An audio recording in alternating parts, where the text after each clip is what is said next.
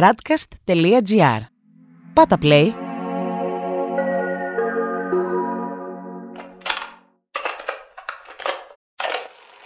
Φίλες και φίλοι, καλησπέρα σας.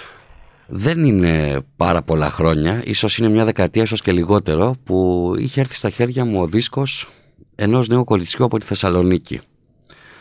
Θυμάμαι ότι μου είχε αρέσει πάρα πολύ αυτός ο ήχος της, ο οποίος ήταν ροκ, ηλεκτρικός και με πολλά jazz στοιχεία και νομίζω τότε το κορίτσι αυτό μαζί με άλλο ένα κορίτσι από τη Θεσσαλονίκη, θα πω το όνομα εκείνου του κοριτσιού, η Σεμέλη Ταγαρά, είχαν μια κοινή αισθητική, έχοντας βγει μάλιστα και την ίδια περίοδο. Τη Σεμέλη Ταγαρά την χάσαμε μέσα στα χρόνια. Εγώ προσωπικά την έχασα, παρότι εξακολουθώ να την εκτιμώ και, και στα αγγλόφωνα τραγούδια της, αλλά και στα ελληνόφωνα. Το άλλο όμως κορίτσι από τα δύο από τη Θεσσαλονίκη ε, συνέχισε, έβγαλε ακόμη έναν δίσκο. Ε, ο πρώτος βγήκε το 2008, ο δεύτερος το 2012 και έχω τη χαρά σήμερα να τη φιλοξενούμε εδώ στο στούντιο. Μιλάω βέβαια για την Κατερίνα Μακαβού με το τρίτο και ολοκένουργιο άλμπουμ της «Άνθρωποι» που μόλις κυκλοφόρησε. Κατερίνα, σε καλωσορίζω στο To Do Loft Studio. Καλώς σας βρήκα. Ε, Αντώνη, ευχαριστώ πάρα πολύ για τη φιλοξενία και για τα πολύ ωραία σου λόγια.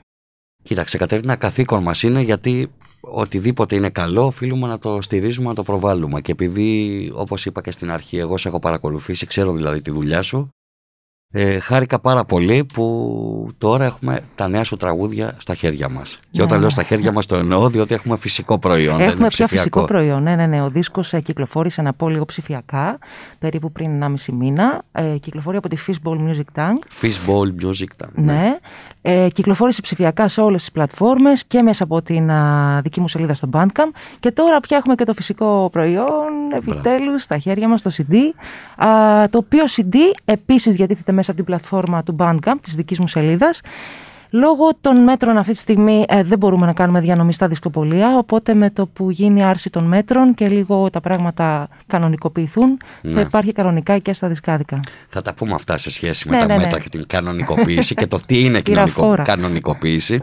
Αλλά εγώ θέλω να σε ρωτήσω, Κατερίνα, ζεις στην Αθήνα τα τελευταία χρόνια; Ακριβώς, ναι. Ε, πότε ήρθες από τη Θεσσαλονίκη στην Αθήνα, Κοίταξε, γενικά είχα κάνει μία ακόμα απόπειρα πριν από κάποια χρόνια, γύρω στο 2000, ε, μάλλον ε, λίγο πριν κυκλοφορήσει ο πρώτος μου δίσκος. Ήρθα έτσι για περίπου 1,5 χρόνο. Α, ωστόσο αυτό που πέτυχα τότε ήταν ότι ε, έκλεισα ένα συμβόλαιο με τη Legend, την τότε Legend.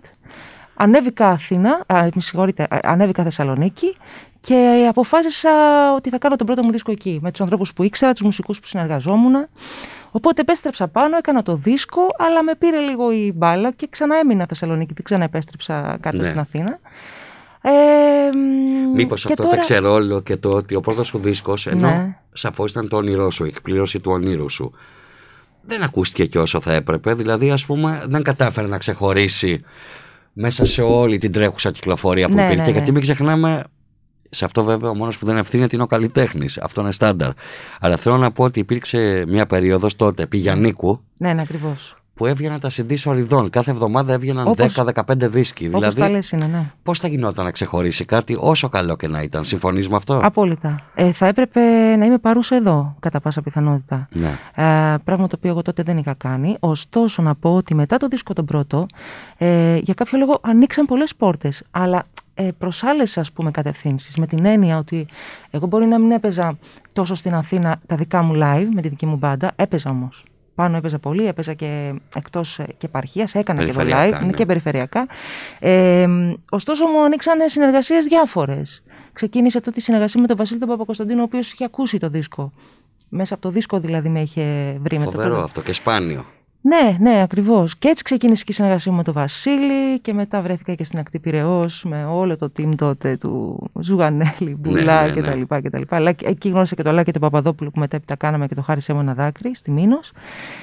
Και κάποια στιγμή ξανακατέβηκα. Τώρα, ας πούμε, με σερή περίπου 7 χρόνια στην Αθήνα. Μάλιστα. Πώς τα βλέπεις τα πράγματα, Κοίταξε, αυτή τη στιγμή. Όχι, μάλλον η ερώτησή μου είναι, θεωρείς καλύτερα που είσαι εδώ τώρα παραπάνω; Σαφώς. Ε, νομίζω ότι τα πράγματα εδώ πέρα έχουν μια άλλη ροή.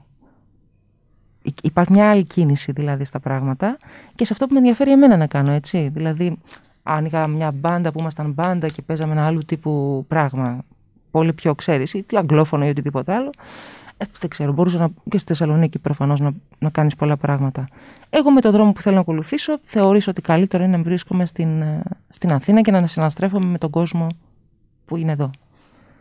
Από πού κατάγεσαι, Κατερίνα; Καταγωγή μου, ναι. ε, ο πατέρας μου ήταν ε, από, την, από το Παλαιοχώρι Αρνέας, Χαλκιδική, και η μαμά μου είναι από το Κιλκή, μεταλλικό Κιλκή, ένα χωρί έξω από το Κιλκή.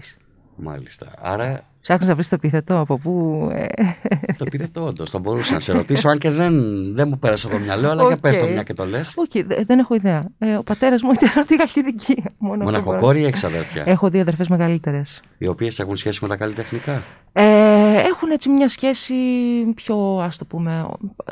Όχι, δεν, δεν ασχολούνται. περισσότερο. Ναι, ναι, ναι. Δηλαδή η αδερφή μου μία ζωγραφίζει πολύ ωραία. Όπως και η μητέρα μου έχει τελειώσει, δηλαδή ζωγράφησε, έκανε και εκθέσεις ζωγραφικής. Και η άλλη μου αδερφή έκανε κρουστά κάποια στιγμή, αλλά δεν ασχολούνται πιο εντατικά με αυτό. Η μαμά σου λοιπόν είναι η κυρία Νιώβη η Κυρία Μακαβού, Νιώβη, ναι. Η οποία συμμετέχει στο δίσκο αυτό, έτσι; Ναι, συμμετέχει, δεν το ήξερε. Για πες. Το, το ανακάλυψε όταν βγήκε ο δίσκος. Ε, την είχα ηχογραφήσει κρυφά από το κινητό μου κάποια στιγμή που πήγα να τη δω Θεσσαλονίκη. Ε, τραγουδούσε και πιο παλιά εξαιρετικά η μαμά και μου έχει μάθει όλα τα τραγούδια τα, αυτή μου έχει μάθει τον Αττικ, αυτή μου έχει μάθει τον ρετρό τραγούδια, ας πούμε. Ναι, ναι, ναι, όλα αυτά, το γούναρι. Και ξέρει τραγούδια, κάτι απίστευτα τραγούδια, έτσι που... Ξέρεις τι σκέφτομαι καμιά φορά τώρα; Mm. Αυτές τις φωνές των νεότερων που έχουν, νιώθουν την ανάγκη να ηχογραφήσουν τους γονείς τους, τους παππούδες ναι, τους. Ναι. Παράδειγμα θυμάμαι ο Δρογόσης είχε βάλει τη γιαγιά του που δεν ζει πλέον να πει το ήρθες αργά. Okay. Η Αλίκη Καγιαλόγλου επίσης είχε βάλει στο ηρόδιο τη μητέρα της να τραγουδήσει σε ηλικία πάνω από 90 ετών, την οποία ναι. και την ηχογράφησε βγήκε και σε ηχογράφημα, αυτό, σε ναι. δισκογραφημένο ναι, υλικό. Ναι, ε, το είχες και εσύ αυτό, την ανάγκη, ας πούμε, να. Πώς θα σου το πω, να αποτυπώσεις δισκογραφικά τη μητέρα σου, τη φωνή της μαμάς σου; Το είχα, ναι. Το είχα. Και θα ήθελα να το κάνω σε πολύ καλύτερες συνθήκες. Την παρακαλάω να πάμε στο στούντιο πάνω Θεσσαλονίκη που έχουμε που είχαν τα κολλητοί μου φίλοι τα παιδιά, ο Τζίνκοβιτ και τα παιδιά που έχουμε τη μουσική παρέα πάνω.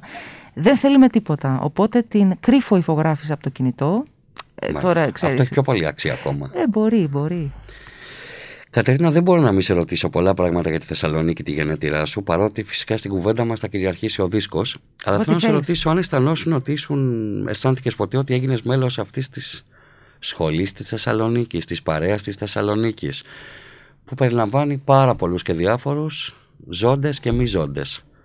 Από τον Παπάζογλου, τον Ρασούλη, τι να σου πω τώρα, τον Κοροβίνη, το Θωμά, το συγγραφέα, συγκροτήματα, τραγουδιστές, τραγουδοποιούς. Αν ήμουν τώρα της σχολής αυτής.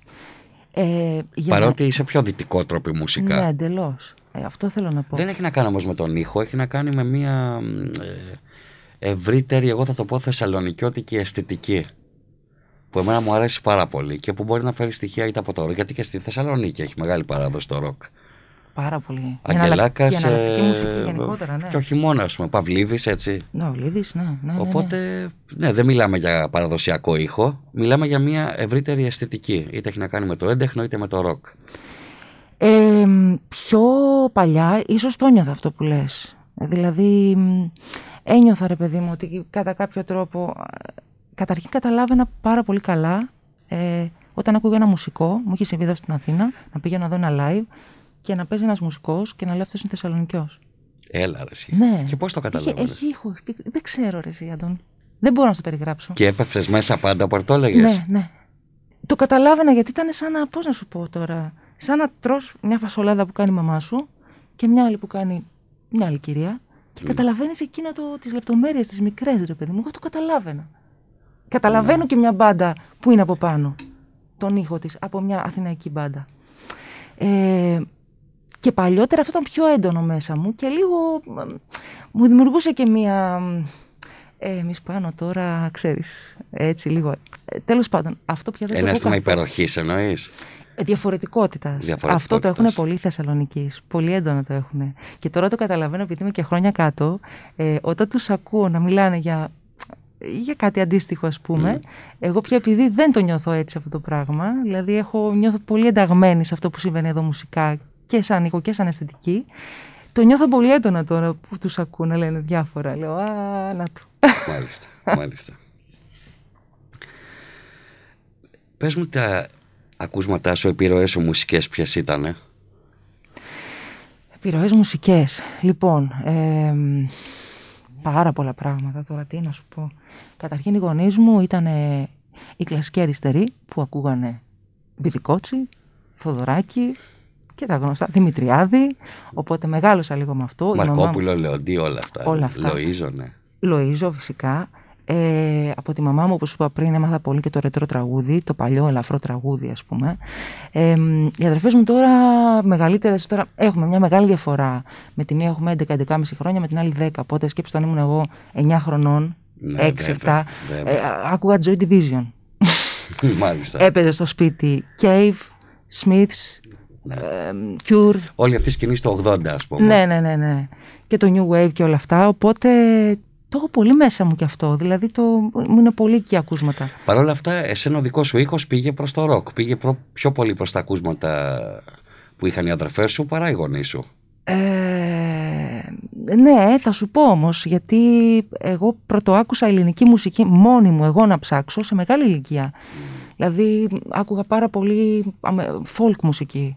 Μου άρεσε πάρα πολύ ο Κοέν, όπως ακόμα μου αρέσει, ο, ο Nick Drake, ο Van Morrison, τέτοια πράγματα. Μου άρεσαν οι τραγουδοποιοί που βγαίναν και λέγανε μια ιστορία, τέλος πάντων. Ίσως τελικά γι' αυτό άρεσες και εσύ σε μένα όταν σε πρωτάκουσα. Δεν ξέρω. Γιατί αυτό το στοιχείο πέρασε και στα δικά σου τραγούδια. Ε, Και επειδή εγώ λατρεύω αυτή τη σκηνή των τραγουδοποιών, ναι. από Αμερική, Αγγλία και όχι μόνο, ε, βρήκα κάποια στοιχεία όλων αυτών που είπες και, στη- και στα δικά σου τραγούδια τότε. Πιθανότατα, πιθανότατα, ναι. Ε, φυσικά, εντάξει. Ε, και μετά, εντάξει, ανακάλυψα κάποια στιγμή, μπήκα σε μια φάση που άρχισα να λέω πρέπει να δουλέψω τώρα. Πέρα από αυτά που κάνω, μπήκα και δούλεψα και σε λαϊκές σκηνές.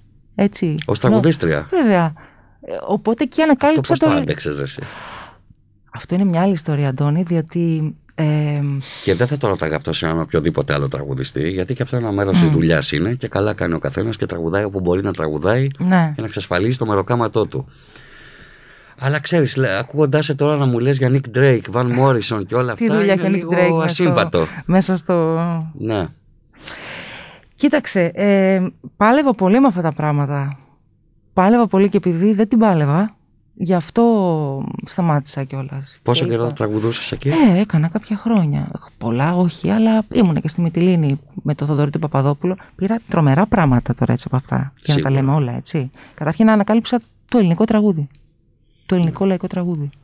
Και πεθαίνω για το ελληνικό λαϊκό τραγούδι. Υπάρχουν ο Ζαμπέτας, ας πούμε, ο Άκης Πάνου, είναι άνθρωποι που κόβω τις φλέβες μου. Μ' αρέσουν πάρα πολύ. Ναι. Με το ρεμπέτικο πάντα είχα έτσι ένα περίεργο. Δεν το καταλάβαινα, δεν το νιώθα. Τώρα Αλλά- έχει αλλάξει αυτό; όχι. Γενικά νιώθω ότι πρέπει να έχω μάλλον μεγαλώσει σε μια, ξέρω εγώ, στην Ιρλανδία, στην Αγγλία, Ναι. Κάπου αλλού Και νιώθω τι είναι την αυτό που παραδοσιακή κάνει μουσική. ένα νέο ακροατή, αλλά και μουσικό δημιουργό, να, να έλκεται πιο πολύ από τις μουσικές του κόσμου, της Ιρλανδίας που είπες πριν, Ναι, τα λαϊκά τραγούδια, ξέρω εγώ, της Ιρλανδίας ή του Περού, λέω εγώ ναι, τώρα, οκ. παρά τα λαϊκά τραγούδια, τα ρεμπέτικα, ας πούμε, της ε, γενέτειρας χώρας του. Έχει να κάνει με τον ήχο νομίζω. Δεν, δεν θεωρώ ότι, στη δική μου τουλάχιστον περίπτωση, ότι έχει να κάνει με μια απαξίωση. Δεν, καθόλου, καθόλου. Γιατί υπήρχε και ένα, υπήρχε και ένα έδαφος, ας πούμε, από το σπίτι μου που ακούγανε πράγματα ελληνικά, δηλαδή, πολύ. Ναι, το είπες πριν, βέβαια. Ναι, ναι, ναι. Αλλά σου λέω, εγώ από αυτά που ακούγανε διάλεξα τα δυτικά πάλι. Διάλεξα τα, τον Αττικ και το Σουγιούλ. Κάπως ρε παιδί μου, δεν ξέρω. Ο ήχος, ο ήχος. Συντονιζόμουν με τον ήχο, με αυτό το πράγμα. Και τα λαϊκά δυσκολευόσουν να τα τραγουδήσεις, υπήρχε κάποιος πάρα τρόπος πολύ. Είχα συγκεκριμένα. πάρα, είχα πάρα πολύ πλάκα. Δεν ήξερα τίποτα τα πήγα. Τίποτα, τίποτα. Με βάζει κάτω ο Θοδωρής ο Παπαδόπουλος και μου λέει. Μου βγάζει ένα τόσο ντοσιέ. Ναι. Αυτά είναι τα τραγούδια. Το βράδυ τραγουδάς. Λέω, κύριε Θοδωρή, πώς, τι; Ε, μου λέει, πάμε το πρώτο. Ποιο είναι, τα, τα, τα, τα, τα. Έτσι τα άμαθα, πάνω στο πάλκο τα άμαθα τα τραγούδια. Μου έκανε πάρα πολύ καλό. Για πες μου Σου λέω. μερικά. Τι να σου πω τώρα, από το χαρικλάκι, από το... τις κούπες, ξέρω εγώ, μέχρι, μ, π- ξέρω εγώ, ε, γαβαλά μέχρι. Εντάξει, μου περιγράφεις το πρόγραμμα ενός ρεμπετάδικου περισσότερο Ρεμπετάδικου, παρά ναι. λαϊκού μαγαζιού πίστα Όχι, και Δεν τέτοια. μιλάω για τέτοιο, σε τέτοιο δεν έχω υπάρξει. Τώρα το κατάλαβα γιατί έτσι όπως το είπα στην αρχή, νόμιζα ότι Όχι, είχες όχι. συμπράξει με ονόματα στις Όχι. πίστες, ας πούμε. Καλά, θα ήταν πολύ αστείο αυτό. Αυτό λέω, γι' αυτό το πήγα. Αλλιώς Όχι, μπορεί να μην όχι. κάναμε αυτή την κουβέντα τόση ώρα. Α, ναι. Αλλά έχει ενδιαφέρον γιατί μαθαίνουμε πράγματα για τη μουσική σου αντίληψη. Με ενδιαφέρει πάρα πολύ, ούτως ή άλλως. Μάλιστα. Οπότε λοιπόν ήταν και ένα σχολείο αυτό το πέρασμα από αυτά τα μαγαζιά. Όλα είναι σχόλιο, όλα, όλα, όλα. Ναι, σίγουρα ήταν. Σίγουρα ήταν, αλλά αντιλήφθηκα νωρίς ότι δεν μπορούσα τη συνθήκη αυτή, τη συνθήκη κυρίως της εργασίας, αυτό το πράγμα που. Εγώ δεν μπορώ να παίξω το ίδιο τραγούδι με τον ίδιο τρόπο. Δεύτερο βράδυ. Δεν θέλω. Εννοεί τα δικά σου τραγούδια; Ο, Γενικά, γενικά, ναι, ναι, ναι. Θέλω κάτι Ναι. καινούριο να συμβαίνει. Θέλω να είναι κάτι ζωντανό. Άρα δεν σε ευχαριστεί το αποτύπωμα που μπαίνει σε ένα δίσκο. Ότι ένα κομμάτι παίζεται έτσι, πάει και τελείωσε. Καταγράφεται και κυκλοφορεί. Α, αυτό είναι τώρα μια άλλη κουβέντα που λες. Πολύ σωστό, πολύ σωστή παρατήρηση. Ε, πολλές φορές έχω κάνει και τρεις και τέσσερις διαφορετικές εκδοχές ενός κομματιού. Έτσι. Συνήθως, συνήθως οι άλλοι καταλήγουν τι θα γράψουν. Εσύ γράφεις και τις τέσσερις εκδοχές. Τις δοκιμάσαμε. Εσύ το πληρώνεις στο στούντιο. Τις δοκιμάζαμε. Εντάξει, ευτυχώς ε, είναι ρε παιδί μου η καλή μας ε, μουσική φίλη. Δηλαδή με τον Τζίνκοβιτς που έχουμε κάνει τέτοιες Ε, απόπειρες βέβαια, ας εντάξει, πούμε. Φιλία είμαστε πια και τώρα... συνεργασία τώρα 15 χρόνων. Ναι, ναι. Είμαστε σε μαζί η παραγωγή γινόταν, δηλαδή ήταν και από τους δυο μας, καταλαβαίνεις τι λέω. Ε, ωστόσο, ναι, η αποτύπωση πρέπει κάποια στιγμή να δεχτούμε, όπως και εγώ σε αυτή την κατάσταση είμαι, ότι ε, το CD, ένας δίσκος είναι αποτύπωση μιας συγκεκριμένης χρονικής στιγμής και γεια σας. Μετά όμως θα βγεις να παίξεις. Αυτό μου λέγε λοιπόν, άκου τώρα σύμπτωση, η Νατάσα Ιμποφίλιο που την είχαμε εδώ στο στούντιο σε συνέντευξη και μου είπε ότι ομολόγησε ότι αισθάνεται μία όχι καλά ηχογραφημένη τραγουδίστρια. Μμμ. Δηλαδή μου λέει δύναμη είναι το live μου. Ναι, ναι. Εκεί μπορώ να είμαι επί σκηνής, να στηρίξω το τραγούδι. Στους δίσκους λέει όχι. Δεν έχω λέει, ηχογραφηθεί όπως θα το ονειρευόμουν ή όπως θα ήθελα. Ε, συμφωνώ απόλυτα, ενώ ε, εγώ έτσι νιώθω ε- επίσης. Ε, δεν ξέρω, η συνθήκη του στούντιο είναι πάντα μια συνθήκη λίγο περίεργη. Προσπαθ, προσπάθησα σε αυτό το δίσκο να δημιουργήσω συνθήκες live και τα πιο πολλά τραγούδια είναι γραμμένα live. Α, μα- real time που λέμε κατευθείαν. Ναι, ναι. Ε, τα περισσότερα, όχι όλα. Ε, ωστόσο, το στούντιο είναι κάτι το οποίο νιώθω ότι δεν έχω επαφή με, το, με ανθρώπους. Δεν, ε, είναι μια περίεργη συνθήκη. Κάποιοι το, Ψυχρή. ναι, μωρέ, και κα- κάποιοι το έχουν για πλάκα. Το, έχουν, το, κα- το κάνουν πολύ καλά το στούντιο. Εγώ θεωρώ επίσης ότι η δική μου δύναμη είναι καλύτερη στο, στο, σε ένα ζωντανό, σε μια ζωντανή συναυλία. Ναι. Πες μου κάτι, γράφεις και εσύ στίχους; Ναι. Κυρίως εσύ γράφεις στίχους. Ε, γράφω και εγώ. Ε, Σε αυτό το δίσκο έχω γράψει τα δύο στίχη μουσική, δύο κομμάτια στίχη μουσική Και τα άλλα οχτώ είναι του, Γιώ- είναι του, και ένα στίχους και ένα του, μουσική μόνο. του Θανάση που το αναφέραμε, του ο Τζίνκοβιτς. Θανάσης, ο Νίκος ο Ξαρχάκος που έχει κάνει τη βόλτα και ο Γιάννης Ευθυμιάδης. Μάλιστα. Που έχει κάνει μουσική ο Ευθυμιάδης ο Ο Γιάννης. Ευθυμιάδης είχε κάνει ένα τραγούδι είναι δικό του στίχη μουσική, το εκτός αυτού και ένα τραγούδι κάναμε μαζί, εγώ στίχους, αυτός μουσική, Το δρόμο. ο δρόμος. Ποια είναι τα ραθίσματα από τα οποία εμπνέεσαι για να γράψεις στίχο κυρίως; Ή μάλλον η ερώτηση είναι άλλη. Πρώτα γράφεις μουσική ή πρώτα στίχο; Μμ. Αυτή είναι μια πολύ καλή ερώτηση. Ε, Γιατί αν μ, γράφεις πρώτα στίχο, εκεί κολλάει το ερώτημα ποια είναι τα θέματα που σε εμπνέουν. Ναι, αν ναι. όμως γράφεις πρώτα μουσική, και η μουσική να γράφεις πρώτα, πάλι η ερώτηση είναι σωστή που κάνεις ποια είναι τα θέματα που σε εμπνέουν, γιατί από τη στιγμή που βάλεις ε, λόγια πάνω σε κάτι, από κάπου καταπιάνεσαι. Κα, κα- από κάπου... δεν ξέρω, μου φαίνεται ρε παιδί μου περίεργη διαδικασία να κάνει ένας άνθρωπος μουσική και μετά να βάλεις στίχους. Ή μάλλον όχι, μου φαίνεται, μου φαίνεται παράξενο το να κάνεις εσύ μια μουσική Ναι, συγκεκριμένη, η οποία μουσική για να τη γράψεις κάτι σου γεννήθηκε μέσα στο κεφάλι, μέσα στο Ναι, μυαλό και ναι. να δώσεις μετά τη μελωδία αυτή σε έναν στιχουργό ναι. Τον καλύτερο που μπορεί να είναι. Να σου γράψει στίχους αλλά να είναι άσχετη με αυτό που εσύ είχες μέσα στο κεφάλι σου. Ναι, Δεν ξέρω, αυτό, και, και όμως αυτό μπορεί να λειτουργεί άψογα Ε, ναι, και ναι, να ναι. μας έχει δώσει αριστουργηματικά ελληνικά τραγούδια. Ε, ε, αυτό το που λες τώρα ακριβώς υπήρχε ένα τραγούδι στο δεύτερο δίσκο, στο άλλη μια ώρα, το Πόσα Παράπονα, που είχα κάνει τη μουσική και είχα γρα- γράψει στίχους μέχρι ένα σημείο όπου κόλλησα. Δεν ήξερα τι να κάνω μετά με αυτό το κομμάτι. Και είχαμε μιλήσει τότε με τον Οδυσσέα τον Ιωάννου, ο οποίος έκανε το εξής μαγικό. Πήρε το τραγούδι, το άκουσε, πήρε και τους στίχους μέχρι εκεί που είχα γράψει και συνέχισε το τραγούδι. Και όταν μου το έστειλε, λέω, Οδυσσέα, ε, αυτό εννοούσα. Μάλιστα. Και το συνυπογράψατε. Δεν δηλαδή. είπα, ναι, το συνυπογράψαμε. Ε, Δηλαδή ήταν κάτι τρομερά, τρο- τρομερά ευφιές να το κάνεις αυτό. Δεν ξέρω. Είσαι επαγγελματίας φυσικά ναι, και το ένας κάνεις. επαγγελματίας Ε, ναι, βέβαια που έχει γράψει αλλά μου φαίνεται πολύ δύσκολο. πάρα πολλά τραγούδια. Μου φαίνεται πολύ δύσκολο. Γιατί και οι επαγγελματίες έχουν ένα δικό τους τρόπο που δουλεύουν. Δηλαδή, είναι κάποιοι στιχουργοί οι οποίοι σου λένε: Εγώ δεν μπορώ πάνω στη μουσική, θα σου δώσω τους στίχους μόνο. Α Κάποιοι που πούμε, σου ξέρω λένε. ότι ο Κυπουργός ο Νίκος, άλλη περίπτωση τώρα, συνθέτης, δεν μελοποιεί ποτέ. Δίνει μουσικές και γράφουν οι άλλοι πάνω στη μουσική του λόγια.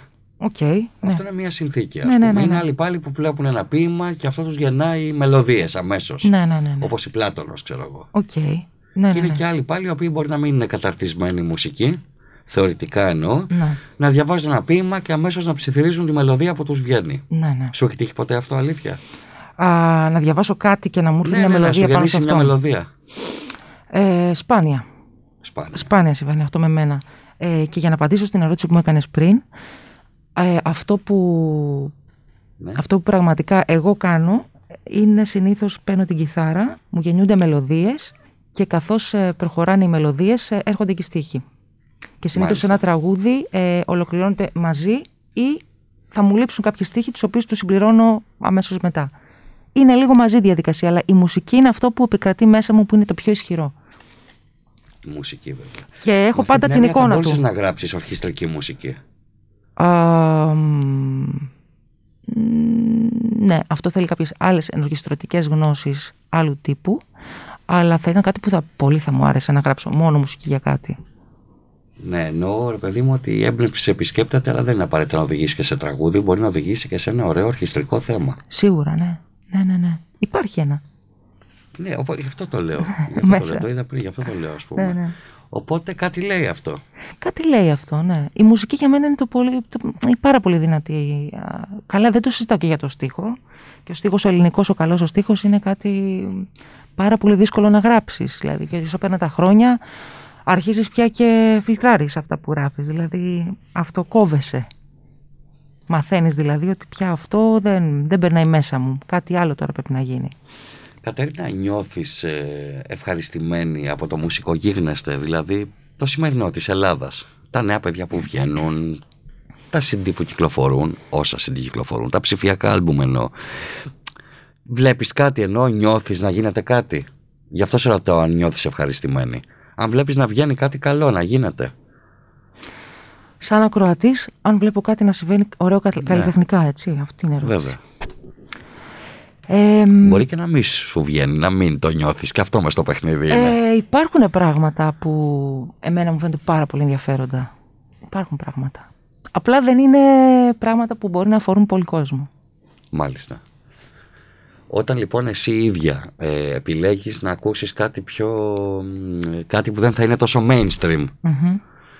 δεν ελοχεύει ο κίνδυνος και τα δικά σου τραγούδια να είναι αυτοί της πεπατημένης, ότι και εσύ θα πρέπει να σε αναζητήσουν οι πιο ψαγμένοι; Ε, εννοείς Γιατί ότι... συνήθως εκφραζόμαστε ως μουσική, χωρίς να είμαι μουσικός, αυτό ξέρω από τους άλλους, εκφραζόμαστε μέσα από τα ακούσματά μας και το τι μας αρέσει, την αισθητική μας. Ναι.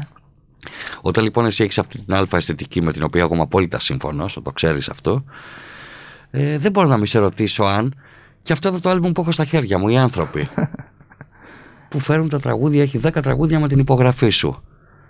Ποια μπορεί να είναι η μοίρα του, ας πούμε, πώς μπορείτε να ζητήσουν αυτό οι άνθρωποι; Που θα θελήσουν να σε μάθουν να σε ακούσουν.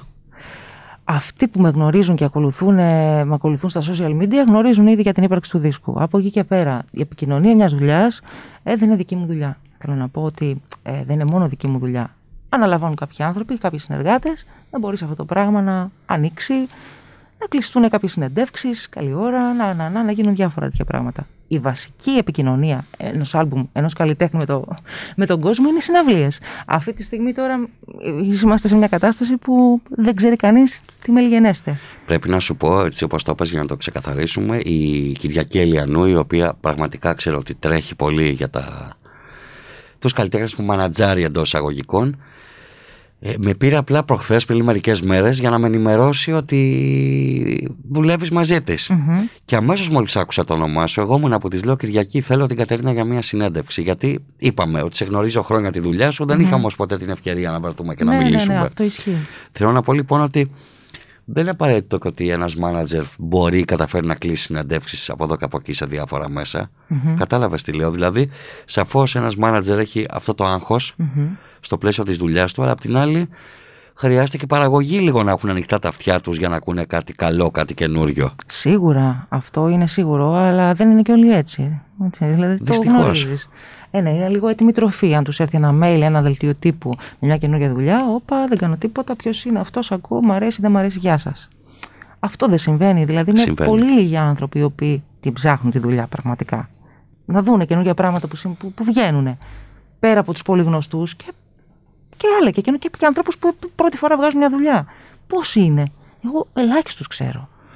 Και απ' την άλλη, ε, Κατερίνα, εσύ είπαμε ότι δεν έσκασες εχθές, ας πούμε. Όχι. Μετρά συνεργασίες σημαντικές στις κοινέ μουσικές, συνεργασίες. Ναι, δεν είσαι, ας πούμε, να σου το πω εντός αγωγικών να ακούσει το ρινό φρούτο. Όχι. Έτσι, Όχι, έχεις μια φυσικά και πορεία όχι. και εσύ, τουλάχιστον μιας Φυσικά και όχι. δεκαετίας τώρα. Φυσικά, ε, Που περίπου. κοπιάζεις και προσπαθείς. Φυσικά, ναι, ναι. Ισχύει. Ισχύει. Σε ρώτησα πριν έξω, μια και εγώ θα το ομολογήσω στον αέρα, δεν το έχω ακούσει το άλμπουμ σου. Σήμερα δηλαδή σε βλέπω πρώτη φορά τέτα τέτοια μιλάμε. Αλλά θέλω να πω αγαπητοί ακροατές και εσείς που μας ακούτε ότι έχει ένα υπέροχο εξώφυλλο το άλμπουμ της Κατερίνας Μακαβού. Θυμίζει βρετανικά punk συγκροτήματα της δεκαετίας του 80 ας πούμε. Εμένα μου πάει κάπως σε μπλόντι αυτό το εξώφυλλο. Αλήθεια, ε; Ναι, ναι, ναι. Εμ, και σε ρώτησα έξω και γέλασες πολύ. Σε ρώτησαν, ε, δεν πιστεύω να έχεις κάνει λαϊκό δίσκο, να έχεις μπουζούκια μέσα. γιατί ξέρεις, λέγω χρόνια να την ακούσω, μπορεί να έχει αλλάξει ο ήχος της. Ξέρεις, συμβαίνει αυτό σε πολλούς καλλιτέχνες. Για πες μου. όχι, όχι, δεν συμβαίνει στο συγκεκριμένο δίσκο. Ε, μ, κοίταξε, όπως είπα πριν, η- είναι μια απόπειρα του να α- προσπαθήσω να αποτυπώσουμε ζωντανά τραγου- αυτά τα τραγούδια καταρχήν παίζονταν στα live μου. Τα παίζαμε τα πιο πολλά. Δηλαδή, δύο-τρία κάνουν πρώτη φορά εμφάνιση εδώ στο δίσκο. Για αυτούς που ξέρουν και ερχόντουσαν Στα να live ακούσουν σου, στις ναι, ναι, ναι, δικές μου ναι. συναυλίες. Α, μ, ο δίσκος νομίζω είναι λίγο, ας το πούμε, πολυσυλλεκτικός με την έννοια ότι έχει και τις ήσυχες στιγμές του, έχει και τα, τα Τις σημεία εξάρσεις τις του. εξάρσεις του. Ε, μ, θεωρώ ότι είναι λίγο πιο εξωστρεφής, ας το πούμε, σε σχέση με το προηγούμενο το άλλη μια ώρα, που ήταν λίγο πιο εσωτερικός δίσκος, νομίζω. Αλλά από εκεί και πέρα, τι να σου πω, θέλω να, να τον ακούσεις, να μου πεις. Δεν Θα μπορώ το να σου πω ακούσουμε, κάτι θα άλλο. γράψουμε. Απλά, ναι, είχε πλάκα ο ήχος, γιατί η ερώτησή μου είναι στην ουσία αν όταν δεν έχουμε αλλαγή στον ήχο κάποιου καλλιτέχνη. Ναι. Εμένα μου αρέσει αυτό. Άλλοι θορθωρούν στασιμότητα. Κάποια στιγμή ναι. θυμάμαι πριν πολλά πολλά χρόνια είχα ρωτήσει τον Βασίλη τον Καζούλη. Ναι, ναι. Του λέω ρε παιδί μου, έχεις κάνει 30 δίσκους, ξέρω εγώ, 20 και δεν έχεις αλλάξει τον ήχο σου. Είναι σαν να έχει πάρει μία μπαλάντα από το 87 Ναι, ναι, ναι, ναι. και να είναι στους ίδιους δρόμους μουσικά Ναι. με μία μπαλάντα του 2017, ας πούμε. Ναι. Και μου απαντάει έτσι κάτι πολύ απλό. Ο Καζούλης μου λέει: Γιατί λέει, οι Beatles άλλαξαν ποτέ στυλ; Μια ζωή λέει ίδιοι, δεν ήτανε. Καλά, δεν, δεν θα συμφωνήσω σε αυτό. Και εγώ δεν θα συμφωνήσω γιατί ειδικά οι Beatles προς το τέλος μέχρι και hard rock στοιχεία έχουν μέσα. Δεν είναι αυτό το Ε. pop group που ξεκίνησαν. Οι Beatles από άποψη παραγωγής, ενορχήστρωση, δεν υπήρχε πιο μπα- μπάντα που να είχε μεγαλύτερη εξέλιξη από, το, Ακριβώς, από, το, ακριβώς. από την αρχή τους μέχρι. Και τι Τα παραγωγό White είχαν οι Album και Beatles τα- βέβαια Τώρα- από πίσω τους. Και ναι. Ε, ναι. Εκείνος το εννοούσε απλά σαν ύφος, ξέρεις. Μα πάλι δεν θα συμφωνήσω. Ειδικά για τους Beatles, για οτιδήποτε άλλο μπορούμε να συζητήσουμε. Αλλά ειδικά για τους Beatles. Άρα ναι. λοιπόν ρωτάω κι εγώ εσένα με τη σειρά μου ότι αυτός είναι ο τρίτος δίσκος σου, είπαμε. Μμμ. Εμένεις πιστή σε έναν ήχο ηλεκτρικό; Ε, δεν είναι ηλεκτρικός ο ήχος. Σε αυτόν εδώ λες. Ναι, ναι. Υπάρχουν ένα-δύο τραγούδια που έχουν κάποιε. Είναι πιο. Εμ, νομίζω είναι πιο φυσικός ο ήχος. Έχω χρησιμοποιήσει πολλά φυσικά όργανα. Ενώ στο προηγούμενο είχαμε χρησιμοποιήσει πολλές λούπες, πολλά τέτοια είδους πράγματα. Στο άλλη μια Ναι, ώρα, ναι. το δεύτερο που δεν τον, ε, Ναι. που δεν τον Έχω έχεις ακούσει, ακούσει. πράγματα στο διαδίκτυο, αλλά όχι έτσι ολοκληρωμένο κι αυτό. Ε, αυτός ο, ο ήχος προσπάθησε να είναι λίγο πιο, πώς να σου πω, πιο ξύλινο το πράγμα, πιο, πιο χειροπιαστό, Ναι. χωρίς πολλά, πολλές, πολλές, πολλές ατμόσφαιρες. Νομίζω ότι αξίζει να αναφέρουμε τους μουσικούς σου που συμμετέχουν, γιατί βλέπω ένα πολύ και πρόσωπο cast εδώ Είναι και μουσικών. Βόλικη. Βέβαια. Ο Ρέστης Μπενέκας, πλήκτρα πιάνο. Θανάσης Τζίνκοβιτς, ηλεκτρική κιθάρα, μαντολίνο, mouth harp. Αλέκος Βουλγαράκης, ηλεκτρική και ακουστική κιθάρα. Εσύ στην ακουστική κιθάρα. Διονύσης Μακρύς, κοντραμπάσο, ηλεκτρικό μπάσο. Δημήτρης Οικονόμου, τύμπανα. Ο Μιχάλης Βρέτας στο βιολί. Ο Φώτης Σιώτας στη βιόλα. Καλή, ο φίλος Φώτης. μας ο Φώτης. Θα τον έχουμε και εδώ στο στούντιο. Θα κάνουμε μια εκπομπή με το Φώτη. Γιατί έβγαλε έναν υπέροχο δίσκο, Ναι, τα ναι, δεύτερα, Τον έχω ακούσει το δίσκο. με την Καραπατάκη. Σοφία Ευκλήδου λοιπόν τσέλο, Αναστάσιος Μισηρλής επίσης αγαπημένος φίλος τσέλο, Θεσσαλονικό, δικό μας παιδί. Επίσης. Βέβαια, Και- βέβαια. Ε, Καλά, η μισή από αυτούς Θεσσαλονική είναι τώρα που τα λέμε. Βαγγέλης Κατσαρέλης στη τρομπέτα, Τζιμ Σταρίδας τρομπόνι, Χρήστος Καλκάνης κλαρινέτο, Εύη Μάζη φλάουτο, Χαμός γίνεται, Παναγιώτης Τσεβάς, ο Παναγιώτης επίσης Ποιο φίλος μας, Παναγιώτης. που πρέπει να έχει συμμετάσχει σε πάρα πολλούς δίσκους ο Παναγιώτης. Πραγματικά. Ακορντεόν, Γιάννης Μανιάτης μπάντζο, Γιάννης Παπαγεωργίου ακουστική κιθάρα, Βαγγέλης Καζατζής κλασική κιθάρα. Είναι ο συνθέτης ο Βαγγέλης Καζατζής; Ναι. Μάλιστα. Όποιος ερχόταν στο στούντιο, του λέγα έλα εδώ, τι αυτό, τι εσύ. Έλα, έλα μέσα. Μάλιστα. Κάπως έτσι. Και Κώστας Στεργίου Ντέφι. Ο Κώστας Στεργίου ο Κώστας δεν πιστεύω είναι εκείνος που είχε ένα άλλο συγκρότημα παλιά. Για πες ποιο ένα συγκρότημα. ροκ συγκρότημα. Πολλά είχε Τους ο Κώστας. Μισιούς. Μμ, θα Δεν σε θυμάσαι γελάσω. τώρα, ναι. Θα σε γελάσω. Τέλος πάντων, έχουμε λοιπόν ένα άλμπουμ στο οποίο ήδη διάβασα, ξέρω εγώ, καμιά δεκαπενταριά ονόματα μουσικών μέσα. Εντάξει, οι βασικοί συντελεστές τώρα είναι ο Τζίνγκοβιτ, ο Μπενέκας που έχει κάνει και τις πιο πολλές ενορχιστρώσεις. Ναι. Διονύσης Μακρύς, Δημήτρης Οικονόμου, Μιχάλης Βρέτας. Αυτή είναι η μπάντα που παίζουμε τόσα χρόνια. Κατάλαβες. Έχετε δέσει δηλαδή σαν ομάδα. Ε, π- π- παίζουμε πάρα πολλά χρόνια με τα παιδιά. Ε, τώρα οι υπόλοιποι είναι, ξέρεις, χρειαστήκαμε αυτό σε εκείνη τη φάση, φωνάξαμε τον τάδε. Πες μου κάτι άλλο. Αυτό έχει να κάνει με την αντιμετώπιση του κοινού τώρα. Βγαίνει Ναι. η Κατερίνα Μακαβού και η μπάντα της, ή βγαίνεις σαν το συγκρότημα που έχει τραγουδίστρια την Κατερίνα Μακαβού; Όχι. Ε, βγαίνω σαν Κατερίνα Μακαβού. Με τους μουσικούς που παίζουμε. Οκ. Και μπορεί να είναι και το ίδιο βέβαια. Να είναι το ίδιο σύστημα. Δηλαδή εσύ με τους μουσικούς σου, αλλά και ένα συγκρότημα με την τραγουδίστριά τους. Ε, εγώ θεωρώ ότι αυτό που έχουμε πετύχει με τα παιδιά όσα χρόνια παίζουμε ε, είναι αυτό. Δηλαδή, ε, και, από ό,τι ξέρω και οι ίδιοι δηλαδή που μου έχουν πει κατά καιρούς, ότι νιώθουν σαν να είναι η μπάντα. Έτσι αντιμετωπίζω τη φάση. Δεν το αντιμετωπίζω εγώ πάω και η μουσική μου. Θέλω να είμαστε όλοι οκ.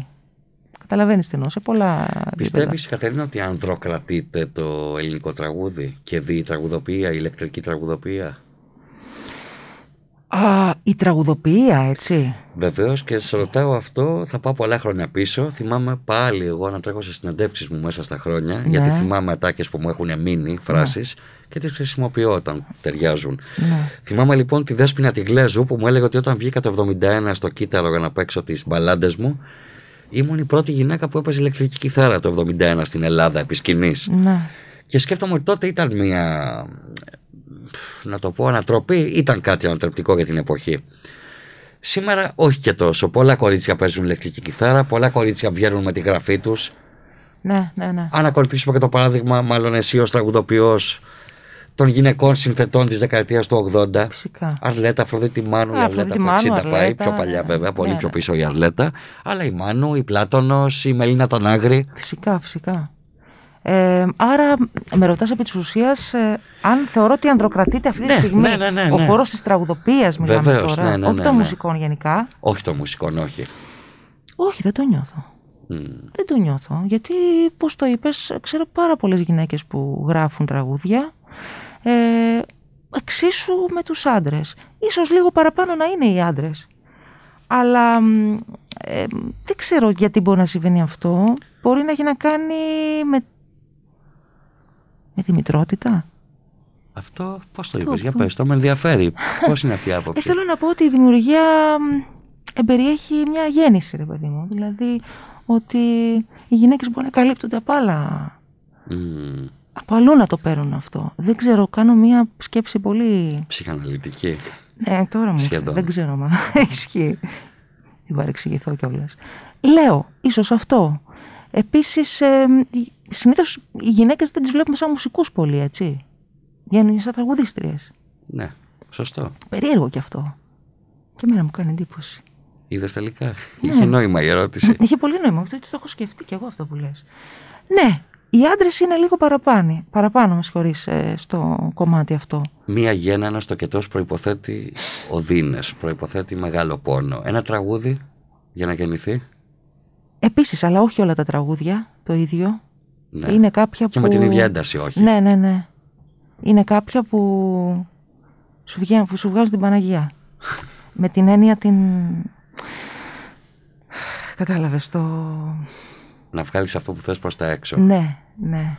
Έχεις νιώσει ποτέ ότι αν δεν μπει κάτι με ένα τραγούδι θα μείνει μέσα σου και θα σκάσεις κυριολεκτικά; Πάρα πολλές φορές το έχω νιώσει. Όπως έχω νιώσει όταν έχω γράψει ένα τραγούδι, ε, σαν να έχω κάνει ψυχανάλυση 10 ώρες. Δηλαδή, ένιωσα καλά. Δηλαδή, είχα, είχα κάτι και μετά δεν είχα. Μετά ήμουν καλά. Μου έχει συμβεί αυτό.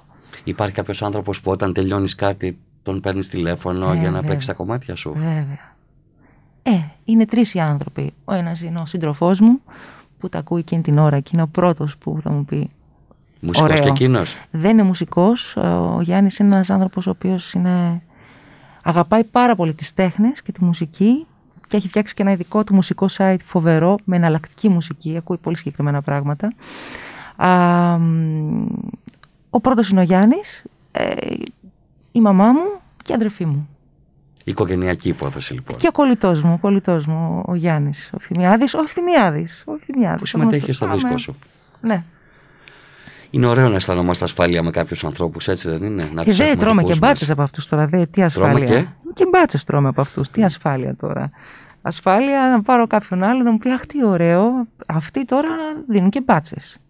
Δεν πρέπει όμως έτσι. Ε, φυσικά πρέπει. Απ' την άλλη, πάλι δεν ξέρω κατά πόσο μπορεί ένας άνθρωπος ο οποίος δεν είναι πολύ κοντά σου Πιστέψει ότι θα μπορεί ο καθένας να έχει το θάρρος να ακούσει κάτι και να σου πει αυτό δεν μου αρέσει και να σου το πει κατά μου τρά. Όχι, όχι, όχι. Δεν θα ήταν και ευγενές, δεν θα ήταν ωραίο. Ναι, ισχύει αυτό που λες και.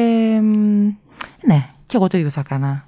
Σε κάποιον άνθρωπο που δεν γνώριζα. Θα προσπαθούσα να βρω τα ωραία του στοιχεία. Και θα τόνιζες αυτά. Θα τόνιζα αυτά και τέλος. Σε ένα δικό μου άνθρωπο όμως θα του έλεγα Τι είναι αυτό; Αν δεν μου άρεσε. Αν μου άρεσε, θα ήμουνα πάρα πολύ χαρούμενο. Πες μου ένα ελληνικό τραγούδι που σε καθόρισε, που το ακούς, ας πούμε, όποτε το ακούς, κάτι σου κάνει. Από οποιονδήποτε χώρο μουσικό και αν προέρχεται. Πω, είναι πάρα πολλά. Τώρα, το πιο συντρελός από έρωτα. Ναι.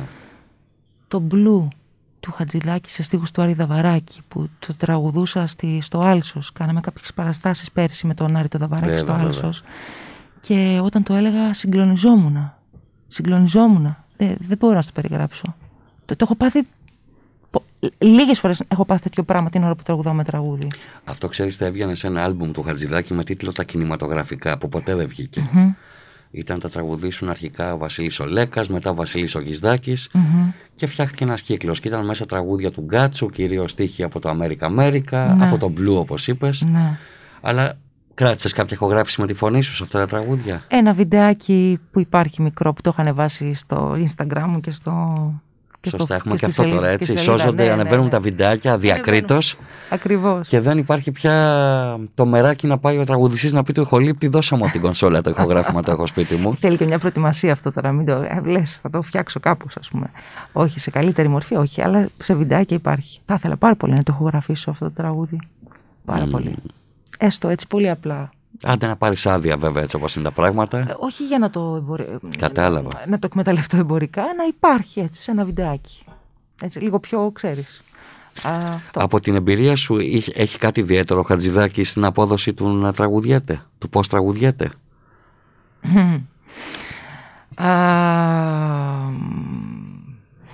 καλά. Σε κάνει καλύτερο άνθρωπο όταν τον τραγουδάς στο Χατζηδάκη ε, πολύ καλύτερο ερμηνευτή. Έχει ανάσες συγκεκριμένες ο Χατζηδάκης. Έχει, έχει, ένα, ε, έχει μια φόρμα και κάποιες ανάσες, δηλαδή όταν πας να τραγουδήσεις πάνω σε ένα τραγουδιστή που, έχει, που τραγουδάει υπό τη διεύθυνση του Χατζηδάκη, καταλαβαίνεις λίγο ότι οι ανάσες του είναι πολύ συγκεκριμένες. Ωστόσο, εγώ δεν θέλω να το κάνω αυτό το πράγμα. Δηλαδή, τα τραγούδια που αγαπάω θέλω να. Συνήθως βρίσκω, θέλω να βρίσκω τις δικές μου ανάσες. Όχι μόνο στα τραγούδια του Χατζηδάκη, σε οποιοδήποτε τραγούδι. Ναι τα ακούω εγώ διαφορετικά. Οπότε θέλω να το αποτυπώσω όπως τα ακούω εγώ συγκεκριμένα. Αλλά ο Χατζηδάκης έχει αυτό. Έχει, έχει ένα δικό του στυλ που τραγουδιέται. Όταν πας να μελετήσεις το πώς το έχουν πει δηλαδή. OK. Okay. Και σε αυτό φαντάζομαι στην... θα σου υπέδειξε και πράγματα ο Δαβαράκης ο Άρης, έτσι, στην ερμηνεία του τραγουδιού ή όχι; ο Δαβαράκης, ο καλός μου. Τι... Πώς τον αγαπώ το Δαβαράκη. Ε, ο Δαβαράκης ήταν πολύ χαρούμενος πώς έβγαινε γενικά. Ε, με τον, ε, με Θέλω να πω ότι είναι ένας άνθρωπος, παιδί μου, και αυτός ναι. έχει φάει όλα αυτά τα χρόνια μέσα ναι. σε στούντιο, δίσκους, συνθέτες, ναι. συνεργασίες. Μπορεί να έχει άποψη πάνω στον τρόπο ερμηνείας τραγουδίσματος. Ειδικά για δικό του τραγούδι, εννοείται. Ε, ε, Υποδείξεις γίνανε λίγο πάνω στις πρόβες σε σχέση, ας πούμε, με, το, με τους μουσικούς. Ε, που, την ώρα που μάθανε στο τραγούδι, ας πούμε. Αλλά ο Δαβάρακης δεν, ε, δεν μου είχε πει κάτι άλλο πιο συγκεκριμένο. Κατερίνα, οι άνθρωποι ανοίγουν ε, με ένα τραγούδι παλιό του Γιώργου Ναι. Μουζάκη διασκευασμένο από σένα. Το κορίτσι που αγαπώ δεν είναι πλούσια, δεν είναι μαρκησία. Μμμ. Πώς σου ήρθε αυτό το τραγούδι να το ανακαλύψεις, μάλλον πώς το ανακάλυψες και σου ήρθε να το διασκευάσεις; Ε, θα ξαναγυρίσω στη γνωστή κουβέντα που είπαμε. Αυτό το τραγούδι μου το έμαθε η κυρία Νιώβη, η μαμά μου, πριν πάρα πολλά χρόνια. Ε, υπάρχει μια ιστορία με αυτό πολύ περίεργη, διότι το τραγούδι αυτό όταν μου το έμαθε, ε, μ, έψαξα να το βρω στο YouTube, δεν το είχα βρει ποτέ, πουθενά δεν υπήρχε τίποτα. Το πρώτο πράγμα που βρήκα είναι μια ένα δικό μου βιντεάκι που κάποιος είχε τραβήξει από ένα live. Εγώ ξεκίνησα να το παίζω στα live αυτό το μεταξύ. Έκλεινα κάθε φορά το πρόγραμμα Με αυτό. με αυτό. Και λέω ρε παιδιά, τι γίνεται, ας πούμε, δεν υπάρχει τίποτα. Πέρασαν κάπως τα χρόνια και Τι μετά. εννοείς, το έχεις ξεχάσει και εσύ η ίδια. Όχι, όχι, το ψάξα. Όταν μου το μάθανε η μητέρα μου, έψαξα να το βρω, να Α. το ακούσω. Να το βρω μέσα από το ίντερνετ και δεν υπήρχε τίποτα. Για πολύ καιρό, δεν έβρισκα κάτι. Το μόνο βιντεάκι που βρήκα μετά από καιρό είναι κάποιος που ηχογράφησε κάτι από ένα δικό μου λέει που το λέω εγώ. Λέω εντάξει, δεν μας κάνει αυτό. Ήθελα να ακούσω πώς είναι το κομμάτι. Ε, Υπήρχε άνθρωπος να σε βοηθήσει βέβαια. Ο Σιδερής ο Πρίντεζης στο δεύτερο. Δηλαδή, αν του έλεγες τίτλο και συνθέτη, αμέσως θα σου το έβρισκε το κομμάτι. Τα θυμότανε αυτά. Η Νιώβη τα θυμόταν, μου τα είπε. Α, οκ. Απλά Θα σου ήθελα... το έβρισκε, λέω, θα, το, θα, Ναι. θα άκουγες κάτι, ας πούμε, από εκείνη την περίοδο. Τέλος πάντων, για πες. Και τέλος πάντων, ε, το ψάχνα, δεν το βρήκα. Κάποια στιγμή το βρήκα σε μια τελείως άλλη εκτέλεση, μια swing εκτέλεση που το έλεγε και ο, και ο Βογιατζής, το είχε πει. Τώρα μην πω κάτι Ναι. που δεν ισχύει τέλος πάντων. Ε, εν πάση περιπτώσει, το κομμάτι ήταν ένα, ένα κομμάτι το οποίο εγώ το έμαθα με ένα συγκεκριμένο τρόπο, το διδάχτηκα, ας το πούμε, και το έπαιζα πάντα στις συναυλίες μου.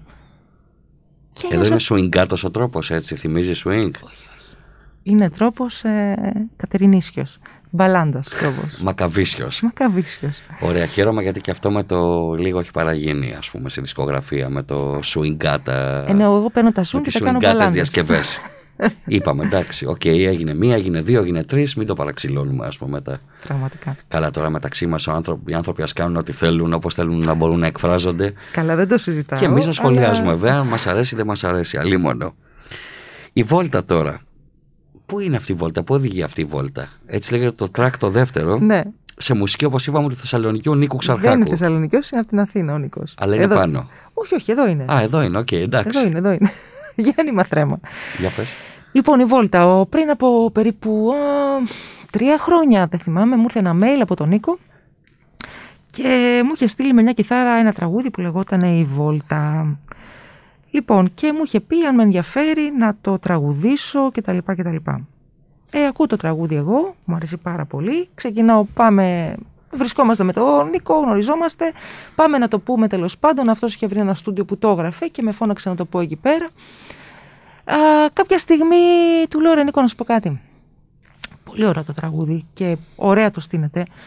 Ε, θέλω να το πάρω όμως εγώ να το βάλω στο δίσκο μου, να το στήσω με τους μουσικούς μου, να το κάνω όπως, όπως το σκέφτομαι εγώ. Ναι. Σε ενδιαφέρει, θέλεις; Ή θέλεις να το βγάλεις εσύ κάπου, ό,τι θέλεις είναι δικό σου κομμάτι, ό,τι γουστάρεις. Μου λέει, Κατερίνα πάρ' το και κάνε ό,τι νομίζεις. Μάλιστα. Έτσι έγινε. Οπότε το πήρα, το ένταξα μέσα στο, στο δίσκο αυτό, το έβαλα και ενεργιστρώθηκε από τα, από- με όλα τα παιδιά μαζί.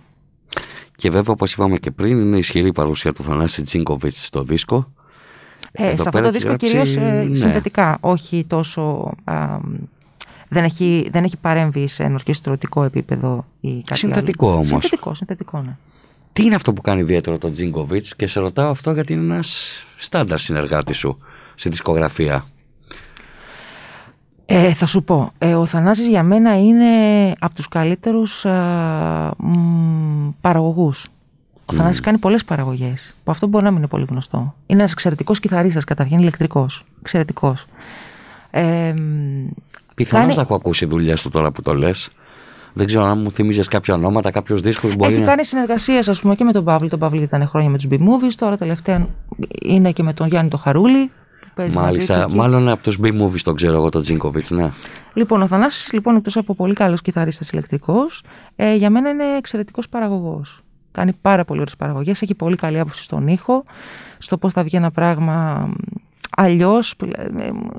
Να, μην έχει, να είναι πιο ξένο, ρε παιδί μου, να έχει αυτή την παραγωγή την που ακούς Τη διεθνή. Τη διεθνή. Ναι, να μην έχει αυτόν ελληνικό ακούς, ήχο ναι, έτσι Όταν ας ακούς πούμε. παραγωγή του Θανάση δεν, δεν καταλαβαίνεις ότι είναι ελληνική παραγωγή. Το οποίο εμένα μου αρέσει πολύ προσωπικά, σαν γούστο και σαν αισθητική. Ε, από εκεί και πέρα είμαστε πάρα πολλά χρόνια φίλοι. Σχεδόν είμαστε μια οικογένεια με το Θανάση. Ναι. Και μου αρέσουν πολύ και τα, και τα τραγούδια που γράφει.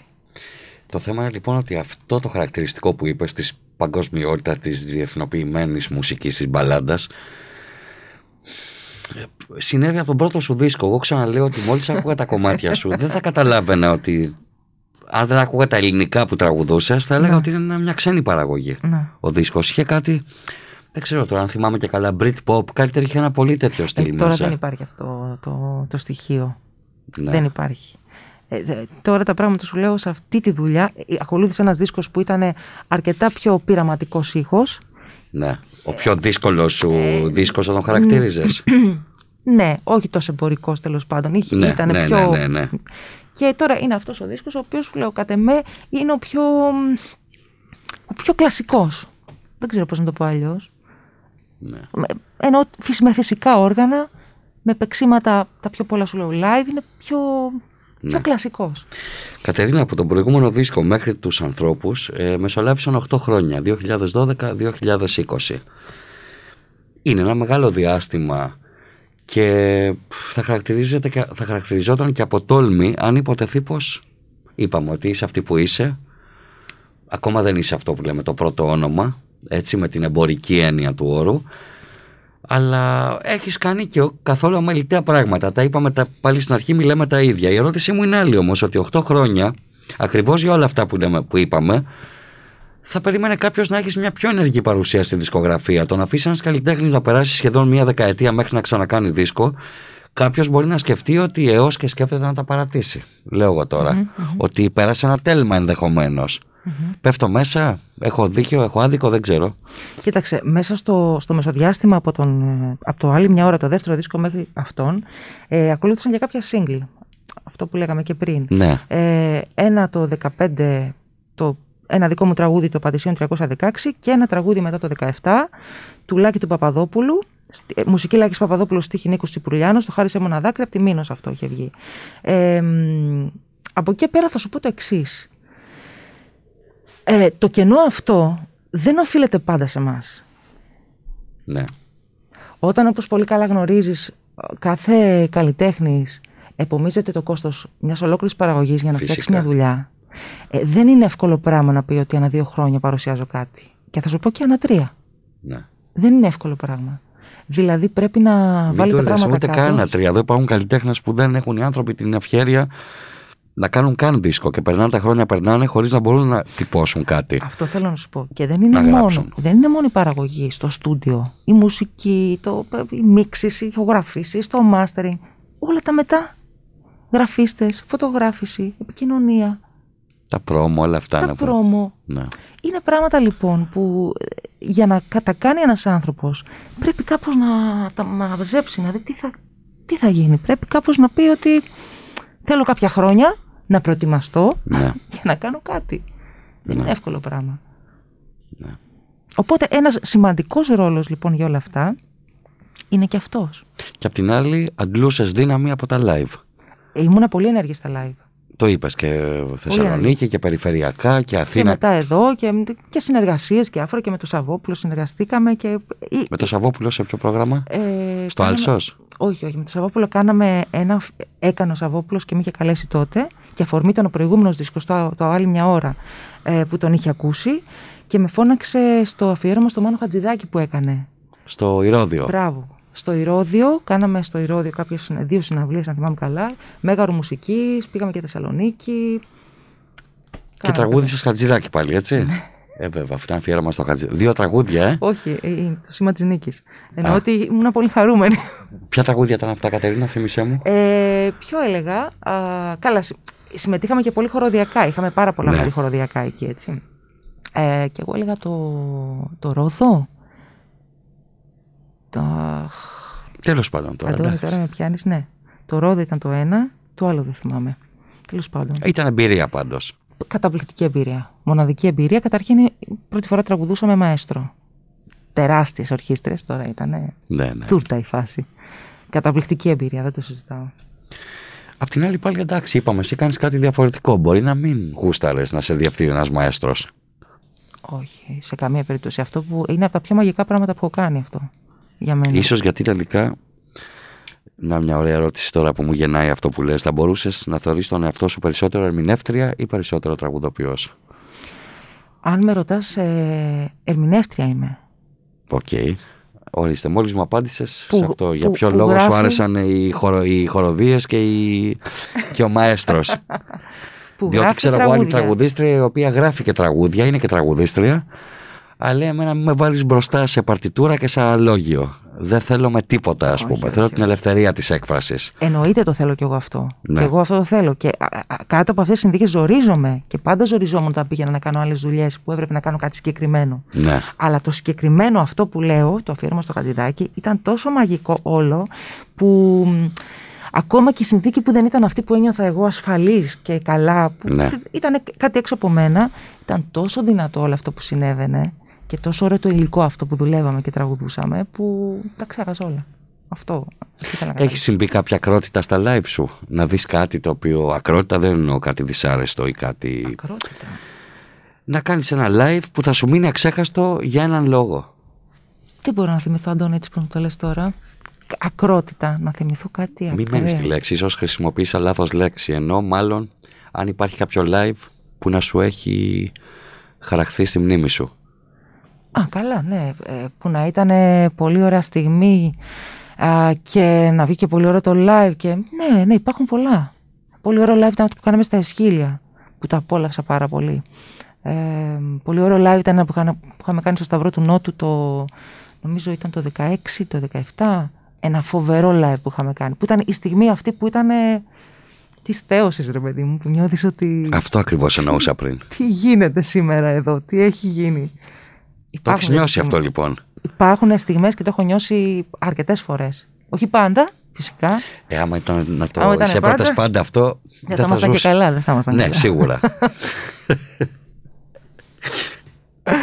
το έχεις νιώσει όμως αυτό και είναι πολύ Το όμορφο. έχω νιώσει να ανοίγει η πόρτα εκείνη και να μην κλείνει μετά. Πες μου ανθρώπους που έχεις γνωρίσει μέσα από τη δουλειά αυτή, οι οποίοι δεν λέω να σου άνοιξαν πόρτες.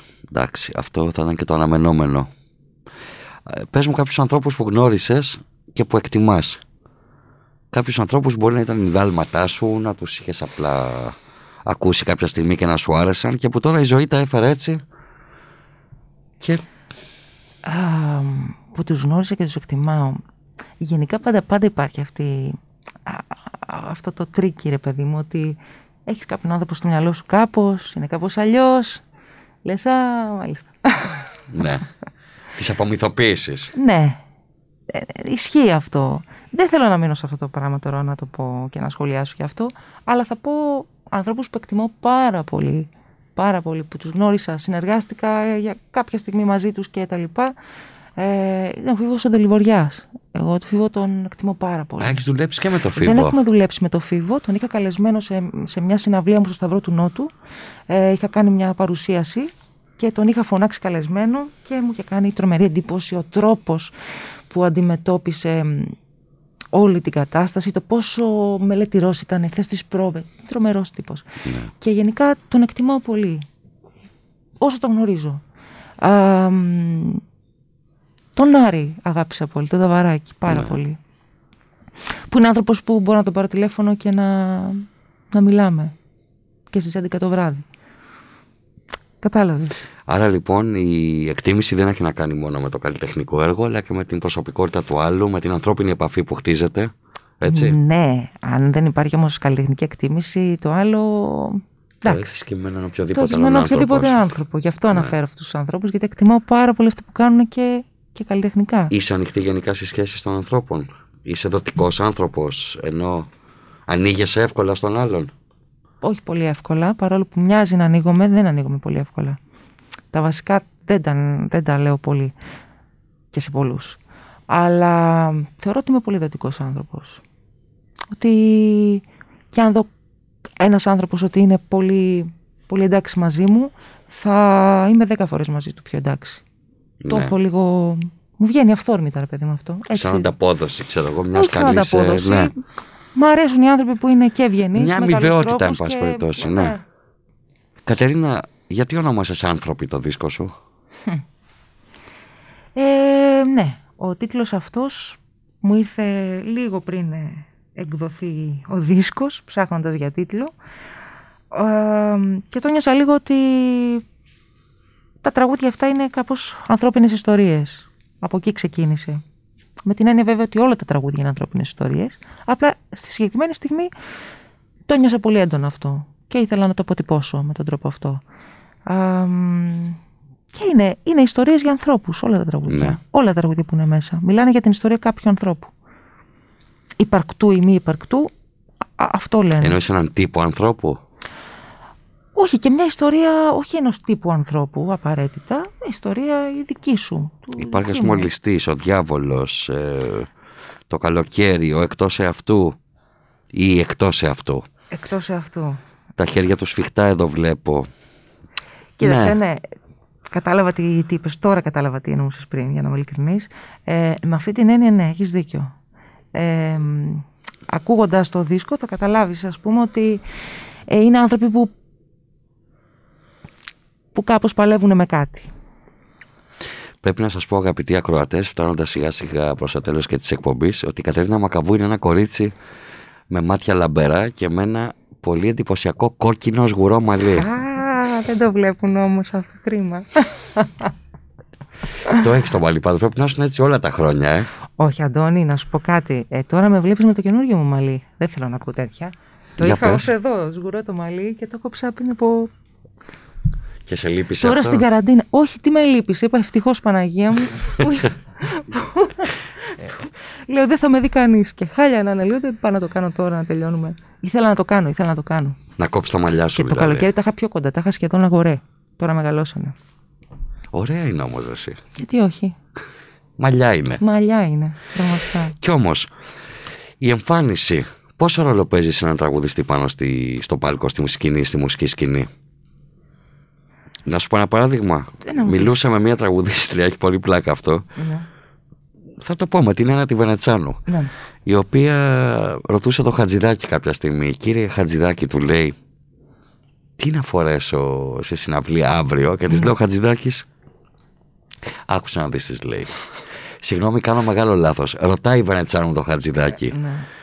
Ε, κύριε Χατζηδάκη, πώς να το πω αύριο αυτό το τραγούδι; Ε, να το πω έτσι, να το πω στην παλιά εκτέλεση, να το πω στην. Και της λέω Χατζηδάκης, άκουσα να δεις, λέει. Ο κόσμος ούτω ή άλλως λέει το φουστάνι σου θα προσέχει. Κοίτα να φοράς αρχικά ένα ωραίο φουστάνι, της είπε. Φοβερό, έτσι.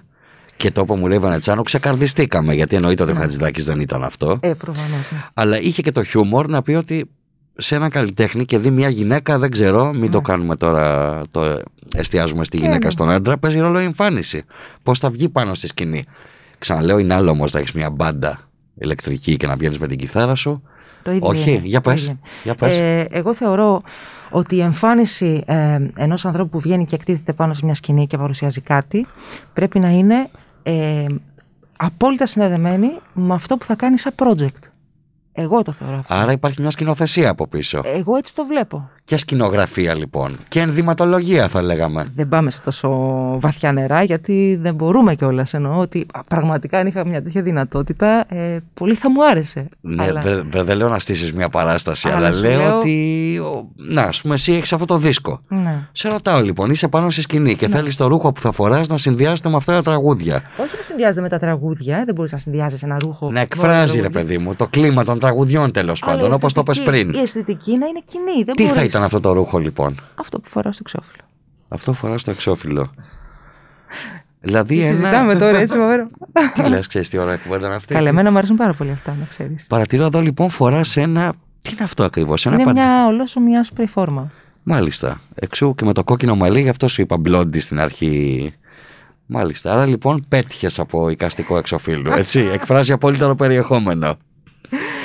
Εντάξει, θεωρώ ότι η εμφάνιση, ας πούμε, ε, δεν σου λέω τώρα ο άλλος να βγαίνει κυριλέ και. ε, μιλάω η εμφάνιση του αν βγεις με ένα μακό και αθλητικά να έχει νόημα αυτό που κάνεις. Να μην βγεις απλά γιατί δεν είχα αυτό.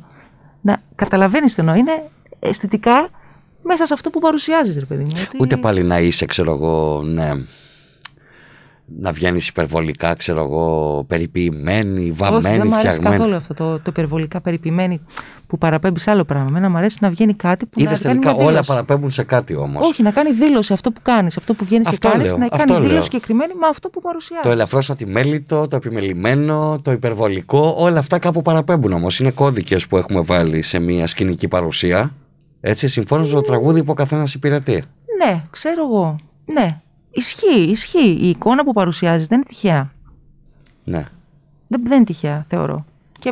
Και, και μ' αρέσει εμένα να το βλέπω συνολικά, το πώς φαίνεται κάτι. Πάντα, πάντα δίνω ε, πολύ βάση και στα εξώφυλλα που θα κάνω και μ' αρέσει αυτό το πράγμα. Μ' αρέσει να υπάρχει μια αισθητική. Το έχεις αυτό, δεν χρειάζεται να το λες, το έχεις. Ε, με ενδιαφέρει θα το γι' αυτό. διαπιστώσουν και όλοι όσοι ακούσουν το δίσκο αυτό. Το δίσκο λοιπόν Κατερίνα αυτό πού θα τον βρει τώρα ο ακροατής ο οποίος θα μας ακούσει και εμάς, θα ακούσει και τα τραγούδια σου στο YouTube, στο διαδίκτυο. Ωραία. Πού θα Ε, μπορέσει να το αγοράσει, πώς μάλλον; Λοιπόν, ο δίσκος διατίθεται, όπως είπα και πριν, ψηφιακά σε όλες τις πλατφόρμες, ε, Spotify, Amazon, iTunes κτλ.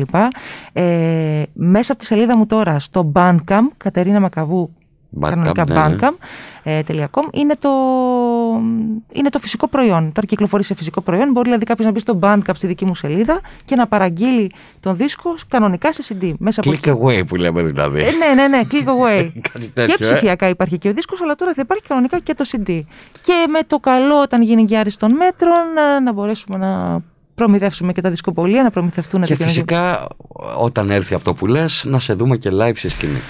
Αμήν, Εγώ Παναγία δηλαδή μου. το λέω αγαπητοί ακροατές που μας ακούτε, το λέω ότι πρώτος θα τρέξω να δω την Κατερίνα Μακαβού Θα live χαρώ γιατί να σε δω. σήμερα είχα την τύχη να τη γνωρίσω εδώ στο στούντιο και την ευχαριστώ πάρα πολύ που ήρθε. Και εγώ ευχαριστώ πάρα πολύ. Λέω λοιπόν ότι μόλις ακούσω και το δίσκο και γίνει και αυτή η άρση των μέτρων θα τρέξουμε να σε δούμε και να σε ακούσουμε με την πάντα σου.